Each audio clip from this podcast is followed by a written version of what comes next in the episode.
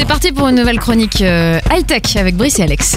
Bonjour Sandrine, bonjour Nathanaël. Et si vous pouviez parler des centaines de langues sans même y réfléchir ou les apprendre? Ah bah oui, bah on va nous greffer une carte mémoire directement dans le cerveau pour ça Non, alors. Bien sûr que non, ou du moins pas pour tout de suite. Ah. Avec l'essor de la reconnaissance vocale ces dernières années, de nouveaux outils de traduction ont émergé, mais leur fonctionnement reste relativement robotique et de nombreuses nuances de la langue sont perdues au passage. Alors c'est déjà bien pratique de pouvoir sortir son téléphone quand on est à l'étranger pour euh, se faire Et ça va l'être d'autant plus puisque Google travaille sur un traducteur vocal d'un nouveau genre. Les traducteurs classiques se basent sur trois modules séparés.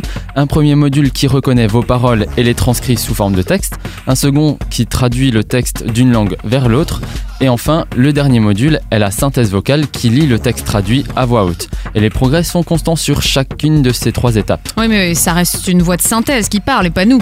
C'est tout l'enjeu du nouveau système de traduction parole à parole directe, baptisé Translatotron.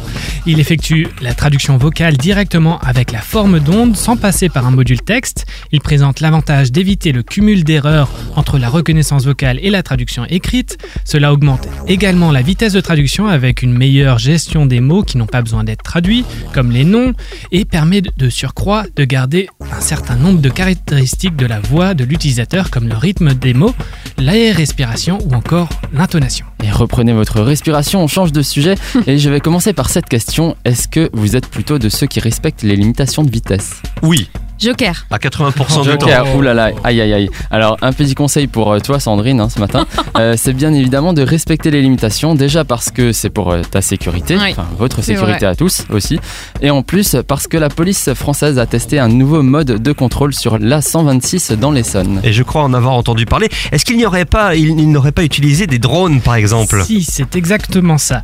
En fait, cette petite partie d'autoroute longue de 2 km ne dispose pas de bas-côté pour que la police puisse s'y installer.